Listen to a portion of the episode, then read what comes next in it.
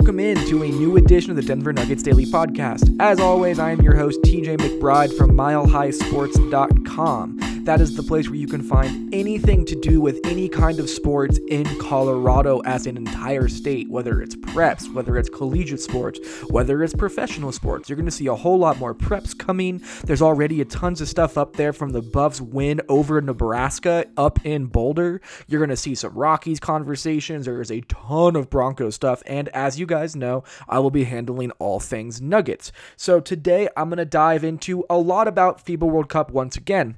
Now that Serbia has just finished their last game against Spain, they are now getting ready to go into the quarterfinals for the FIBA World Cup and start the bracket portion of this tournament.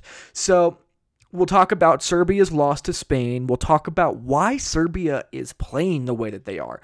Um, and I don't mean overall, I mean specifically against uh, Spain, in addition to how they're u- utilizing Nikola Jokic. Um, also, I want to talk about their roster construction a little bit and why I'm so frustrated with it. And then we'll finish the podcast by explaining what is coming next for the rest of the FIBA World Cup as it pertains to all Nuggets involved Mason Plumlee and the USA team, Juancho Hernangomez and the Spanish national team, and then Nikola Jokic and the Serbian national team. We'll talk about the bracket, which teams have already locked themselves into the bracket, which teams are on the bubble, what needs to happen for each team to get in who Serbia is going to play, who USA is going to play, who Spain's going to play, all of that good stuff. Before we go any further, though, I first have to give some love to the Regulators production group. They are the ones who made the beats on the intro and outro of this podcast. Without them, the podcast would sound much, much more mediocre than it actually does for any audio production needs that you can conceivably think of, make sure to go reach out to Regulators Regime on Instagram and Rod Symba on Instagram. That's R O D S Y M B A. Those guys are the best. I absolutely adore working with them, and I'm extremely thankful to have them in this Denver Nuggets daily family to make this podcast more than it was. In addition to that, Everything from Terrapin Care Station is phenomenal for any of your cannabis goods in the Denver metro area. Terrapin Care Station is the presenting sponsor of the Denver Nuggets Daily Podcast. Before we go any further, here's a quick word from Terrapin Care Station. Before we get into the rest of the Denver Nuggets Daily Podcast, let me give you one quick word from our sponsors over at Terrapin Care Station. Since 2010, Terrapin Care Station has been providing patients and customers with high quality cannabis products at everyday low prices. Serving the communities of Denver, Boulder, and Aurora, they offer their own flower and concentrates, as well as all the brands you love at prices that you just won't believe. They pride themselves in having the most knowledgeable and professional staff in the industry, and their team will work with you one on one to help you find the products that are perfect for you. Their dispensaries are unassuming, safe, and discreet with ample parking at every location for a seamless retail experience. For up to date menus and promotions, head over to www.terrapincarestation.com or just come visit one of their five convenient Colorado locations today. Again, that is terrapincarestation.com, T E R R A P I N carestation.com.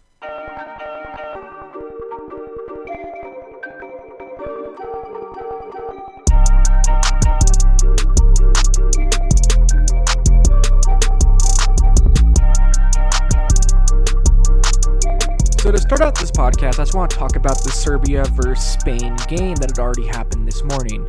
By the end of it, Spain had beaten Serbia 81 to 69 to break Serbia's 15 game winning streak.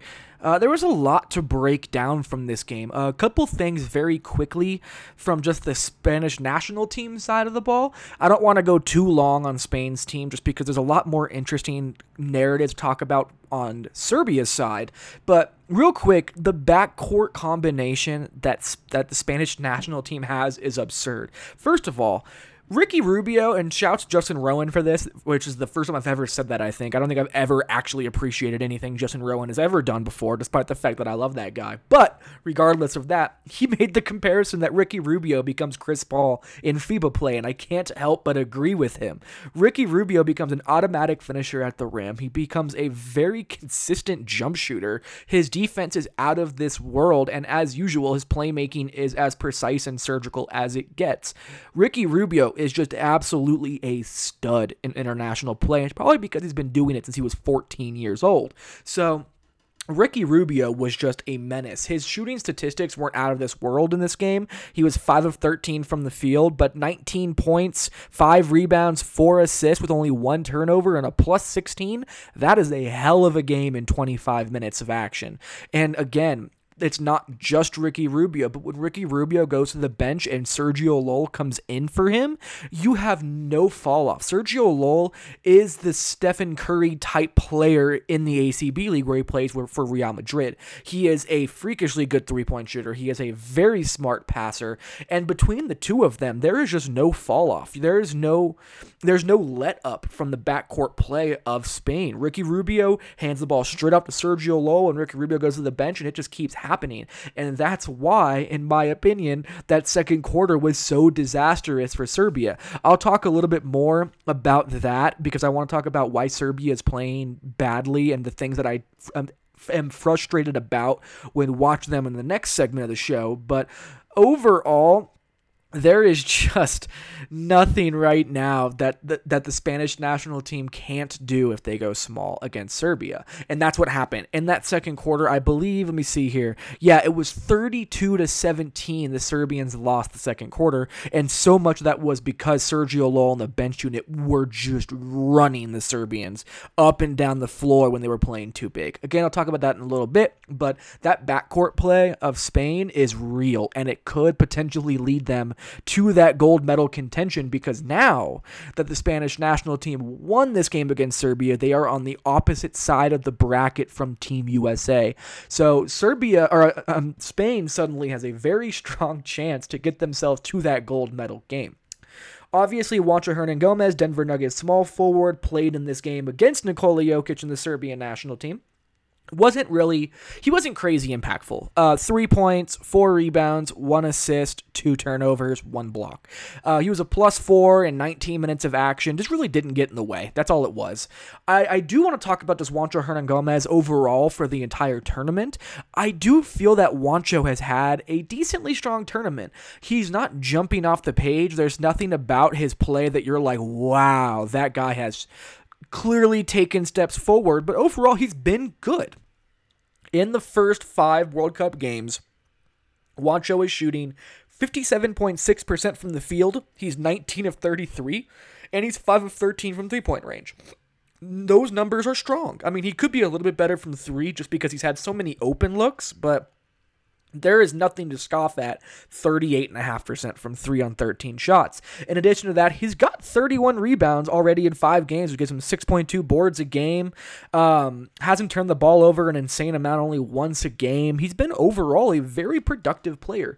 Um, beyond the stats, though, I think the most important part about Juancho Hernangomez's game so far in the World Cup is that he's looked extremely mobile. He's looked healthy. And this is a guy who had that core muscle surgery out in Philly, like the rest of the Nuggets team has basically had had uh, this past offseason, he already looks extremely mobile. I mean, you remember the 360 dunk he had in exhibition play. He's getting up and down the court very quickly. He's defended better than he defended last year at the NBA level. So overall, I'd say I'd say it's been a very productive showing for Juancho Hernangomez. Um, moving off of Spain, though, let's talk about the Sp- the Serbian national team and how things kind of fell apart in this game against Spain. First off, it was the second quarter. Um, I spoke a little bit about this earlier, talking about the backcourt of Spain, but when you lose a second quarter, thirty-two to seventeen, it is going to just be an absolute abject disaster.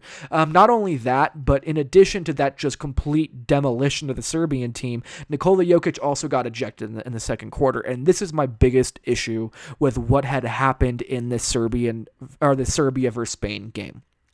First of all, I am completely aware that Nikola Jokic did get fouled on the play that he argued. I am completely aware that his flagrant one seemed pretty light originally, Beyond those two facts, Nikola Jokic absolutely has to keep his emotions in check. When he got doubled and got hit on the wrist by Marc Gasol and they did not call the foul, Nikola Jokic went ballistic on that official. There were some very choice swear words that were very easy to read his lips on, saying to the official. And considering that he had already gotten the flagrant one or the FIBA variation of it, I can't remember the term that they used for their flagrant one unnecessary foul or whatever it is. In addition to that, this was the toughest opponent Serbia had faced. Serbia's 15 game winning streak was on the line, and not only that, but being number one in Group J would have been a very, very big thing for Serbia all of those things are now gone out of the window because Nikola Jokic got tossed in the second quarter of this game. They had they would have had a much better opportunity to win this game if he was in it because this was a one point game for most of the or a one a single digit game. I'm sorry that I can't speak up enough since 6 a.m. There's not enough coffee in me yet, but this was a single digits game in the fourth quarter without Nikola Jokic, despite the fact that that Serbia only finished with three made three pointers. If Nikola Jokic is in this game, Serbia has a very good chance to come away with it, but because he was not, they were unable to win it. So now, Serbia's 15 game winning streak is over. Their confidence is lower than it was. Nikola Jokic clearly was so frustrated that he got himself thrown out of the game, and they lost their toughest competition to Spain in a very, very lackluster way. In addition to that, if Serbia managed to win the Group J or you know Group J, they would have been on the opposite end of the USA team in the bracket. As of right now, Serbia, Argentina, the USA team, and then one of Australia or France is on one side of the bracket if Serbia would have beaten Spain, they would have been on the opposite side of the bracket and would not have seen Team USA until the finals. Now they're probably going to have to face them in the semifinals if they can get past Argentina, who has been very, very strong behind Luis Scola and Facundo Campazzo. So those that that's a big loss, and that needs to be put. Some of the blame needs to be on Nikola Jokic's shoulders. There was no reason for him to get thrown from this game all right, I'm not going to continue to harp on this anymore. I'm going to move forward. Uh, Bogdan Bogdanovic is absolutely awesome. What a fearless scorer, man. Like I've talked about this on this podcast before, and I've I've used the word fearless when talking about him multiple times, but it's the only term that comes into my brain. There were multiple times against Spain where he missed a shot, followed his own shot, got the rebound as if he was passing to himself off of the rim, and then hit the shot immediately after. The guy has no fear fear. Absolutely no fear when it comes to doing this. And honestly, in my opinion, Jamal Murray has so much to learn from how from how Bogdan Bogdanovic plays basketball. This is not to say that Jamal Murray is a worse player or anything like that. I'm not trying to make comparisons. I am talking specifically about the style of play and where he gets his shots. Whenever a defender goes under the screen on Bogdan Bogdanovic, he is pulling up.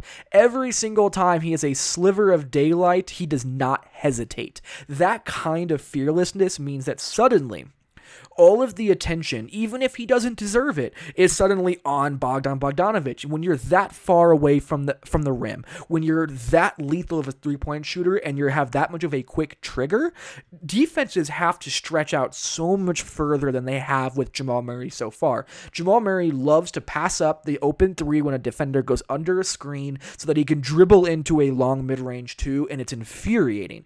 If he finally started, you know, changing his shot selection a little bit here and there and stop passing up great shots for tough shots, it's going to make Jamal Murray's life so much easier. And watching Bogdan Bogdanovic this tournament, it has absolutely shown the recipe for how Jamal Murray should be playing. Not only that, I would make the argument that Bogdan Bogdanovic has arguably been Serbia's best player so far throughout the tournament. So, what a tournament it has been for him. I have utterly enjoyed every second I have watched with Bogdan Bogdanovic on the floor. And the only reason Serbia had a chance going into the fourth quarter of this game was because he went off. Another big reason that Serbia lost this game was Nemanja Bjelica was really bad. And when I say really bad, I mean a disaster in this game. First of all, he was 0 of 5 from the field and 0 of 4 from 3. He had three rebounds one assist, three fouls, two turnovers, and was a tied for team worst minus 10 in plus minus for this game. He missed every open shot he had. He had multiple unforced t- turnovers that led to run out fast break buckets for Spain. He was unable to grab rebounds. He looked completely out of place on the perimeter as an offensive player. And defensively, he just could not keep anybody in front of him. This was probably the worst game he has played in quite a long time, whether it's NBA ball or whether it's FIBA ball like we're talking about right now, but he needs to be better. He absolutely has to be better. And I'll talk about how I think he can improve in the next segment. Uh, one last thing, I want to give a shout out one last time to Bogdan Bogdanovic, who had 26 points on 9 of 14 shooting to go with 10 rebounds and 6 assists while only turning the ball over one time in this game. What a fantastic game from Bogdan. I loved watching him play. Um, but yes, regardless of that, Serbia still lost. So why is Serbia lo- why did Serbia lose? What is it that they're doing wrong schematically that has allowed them to lose this game? And I think you have to start with the fact that Nikola Jokic is playing just an absurd amount of power forward. And this is something that is like I understand the roster construction of having a ton of centers on this roster making it difficult, but this is wrong. I mean Nikola Jokic is their best player. You have to play to his strengths cuz right now they're trying to play Boban Marjanovic they're trying to play Miroslav Raduljica. They're trying to play Nikola Milutinov. I'm sorry, it's been a long time all of these players are trying to play center right now, which is pushing Nikola Jokic completely away from the from the uh, from the rim, and he's essentially become a spot up power forward in the corner. I can't I can't even count the amount of times that Nikola Jokic was just thrown in the corner as a decoy in this game in the first quarter. It was absolutely infuriating to watch just from a basketball perspective. I'm not even out here rooting to get Nikola Jokic touches. It just doesn't make any sense to me that you would have a player who was the first team All NBA center in the league last year, and also arguably the greatest passing big man that has ever touched a basketball, and you're playing him at power forward. And you're not playing through him, and you're relegating him to being a screener, a decoy, or an offensive rebounder. I just don't get the thinking behind it. And then to double down on it, they just for some reason the Serbian head coach just wanted so badly to play supersized against Spain and it was absolutely the death of them. Again, I keep going back to that second quarter, but when you lose a second quarter 32 to 17 and you don't change anything and you don't alter your team throughout that second quarter and just let it continually happen, I'm going to have qualms with that. Bjelica is playing small forward. Jokic was playing power forward, and then a mix of Boban and, and Milanit. Uh, I cannot speak. Um, and Raduljica were all in there playing center instead of Nikola. So that led to this supersized lineup against a Victor Claver at center lineup for the Spanish national team, which just absolutely ran and outshot the Serbian team out of this game. Sergio Llull went nuts. They were getting foul calls. They were actually out rebounding Serbia Serbia, despite how much bigger Serbia was, and it just fell apart. Everything that Serbia did in that second quarter was just wrong, and and it and eventually, of course, Nikola Jokic getting thrown out of the game did not help anything. So that was frustrating. I don't understand why they're playing that big. They need less Nikola Jokic at the four, they need less Raduljica, and they need less Boban. Full stop, in my opinion. You need to get two of these centers into a much lower usage type role, much less minutes, and find a way to put Nikola Jokic at center. He is the best center in the NBA right now. Uh, uh, you know, depending on how you feel about Joel Embiid, and they're playing him at power forward in FIBA. I just, it's starting to get to the point to where I am just so frustrated, and I have no idea why this is happening. I think they need to play Bjelica at the four way more often. Obviously, Nikola Jokic at the five more often. And there's two lineups I want to see more of. I want to see more Stefan Jovic, Bogdan Bogdanovic, uh, Marko Guduric, Nemanja Bjelica and Nikola Jokic together as a five. You have a defensive minded, extremely smart point guard in Jovic. You got just the elite shooting and scoring of Bogdanovic. You got Guduric filling in at small forward. He can hit threes. He can defend a little bit. He can do a little bit of everything. Bjelica is no longer playing out of position and is now taking advantage of a mismatch at the four. And Nikola Jokic is playing in his actual position at center. So that's that just makes so much more sense to me. Uh, you could play Vladimir Lucic as well at small forward. He is probably a bit better of a defender than Guduric, but a little bit less of an upside in my opinion. But they need to find a way to get this Serbian team to play to be able to match up with smaller teams. Because Argentina, they're going to go small. They're going to play Luis Scola at the five, and they're going to play Facundo Campazzo at the one, and they are going to run them, just like Spain did. Because if I was any team trying to play Serbia, I am following the exact uh, game plan that Spain used against Serbia because clearly it worked. That is to say, of course, if for some reason Serbia doesn't have Nikola Jokic get ejected and they hit more than three of their 19 threes, this game is a different conversation. But still, this is the game plan that worked, and I would bet on teams using it to try to eventually overcome the Serbian national team. All right, I'm going to take a quick break, come back, and we will finish up the show by explaining the rest of the bracket that is coming and how it's going to work for the FIBA World Cup, and then talk about Serbia's potential path to a gold medal if they can get that far. Be back in one second.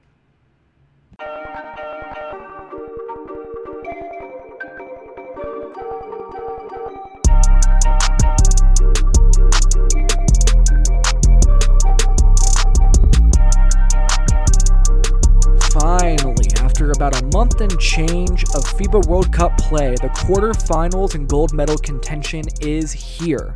The way the FIBA World Cup breaks down is there are four groups, I, J, K, and L, and two teams from each group will make it to the quarterfinals. Four groups, two teams from each, eight quarterfinalists competing for the gold medal.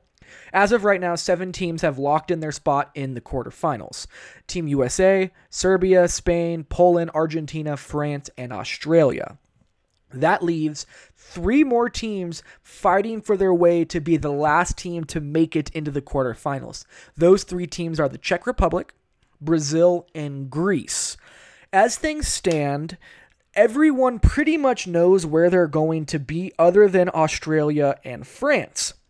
Those two teams will play on Monday morning, in addition to the Czech Republic, Brazil, and Greece, and Team USA, to figure out what side of the bracket they are going to end up on. So technically, USA has not officially locked themselves into the one spe- into the one in their own group, but there could, but it's very unrealistic that they'll fall out of it. So when looking at this, before looking at the bubble teams, let's just talk about who's going to play who in that semi or in that quarterfinal round. So Serbia on Tuesday morning will be taking on Facundo Campazzo, Luis Scola, and the Argentinian national team. In addition to that, Spain will take on Poland. Beyond those two games, those are the only two games that are locked in. The USA team will take on the loser of Australia and France, and then uh, the winner of Australia and France will take on one of the Czech Republic, Brazil, or Greece. I know that's a lot. I know it's kind of a long winded way to kind of break down the bracket. The idea is, though, is that whoever wins against France or Australia will end up on the opposite side of Team USA. So that is a very important game going into tomorrow. In addition to that, the loser of that game will play one of the Czech Republic, Brazil, or Greece. This is where things start to get confusing because there could be quite a bit of ties and things like that the overall idea, the best way to kind of get an idea of how this could break out is that if Greece wants to make it, they need to beat the Czech Republic and they need USA to beat Brazil. If that happens, in all likelihood, Greece will will end up being the eighth team in the quarterfinals. For Brazil to be the eighth team, they have to beat Team USA, and the Greece team needs to beat the Czech Republic. If the Czech Republic want to be the eighth team, they need to beat Greece, and USA needs to beat Brazil. So, looking at this as it currently stands, it looks like Greece is going to eventually be the team to be the eighth and final quarterfinalists to go into gold medal contention. They should beat the Czech Republic, and USA should beat Brazil. If one of those things doesn't happen, it would likely be Greece losing to the Czech Republic. And that, in turn, would just end up being uh, the Czech Republic would move on at that point. So it's the the least likely outcome is that Brazil makes it because Brazil has to beat the USA team, which seems extremely far fetched at best. And in addition to that, Greece would then have to beat the um, Czech Republic. So that's kind of how it's going to break down. It seems like Greece is going to get it, and if Greece doesn't, it looks like the Czech Republic will. Brazil has the worst opportunity to be able to try to make it to that quarterfinal round. So let's live in the world in which Greece makes it. If Greece makes it, you suddenly have Serbia and Argentina USA versus one of Australia and France, and then Greece versus one of Australia and France, and Spain versus Poland. On one end of the bracket, you would have either Serbia or Argentina taking on either USA or Australia or France. On the other end of the, of the bracket, you would have Spain versus Poland. Whoever wins that game would advance to take on either Greece or Australia or France. So that's kind of how you're looking at it going to the semifinals. So if Serbia is to win gold medal, they have to beat Argentina in two days. They then have to beat the USA team, and then they have to beat one of Spain, Poland, Australia, France, or Greece to get to the uh, in the actual finals to win that sets up a potential rematch between Serbia and Spain to eventually find out who gets gold in the FIBA World Cup. What's so funny about this is that when I did the Locked On NBA podcast with Adam Mares probably 10 days ago or whatever it was, he literally called a Serbia versus Spain finals where Spain wins. And that is fully on the table now, which I find absolutely hysterical. So, that's kind of where it's at. I know that's a lot of speculation. After tomorrow, after Monday morning, we will have a much better idea. It'll be completely finished. We will know who's playing who, who's playing who when, and what side of the bracket everybody is on. And that'll make things much more interesting. But despite the fact that Serbia lost to Spain, does not mean that they are, you know, in any in any way in jeopardy of losing in the quarterfinals. Argentina is better than Poland. Don't get me wrong.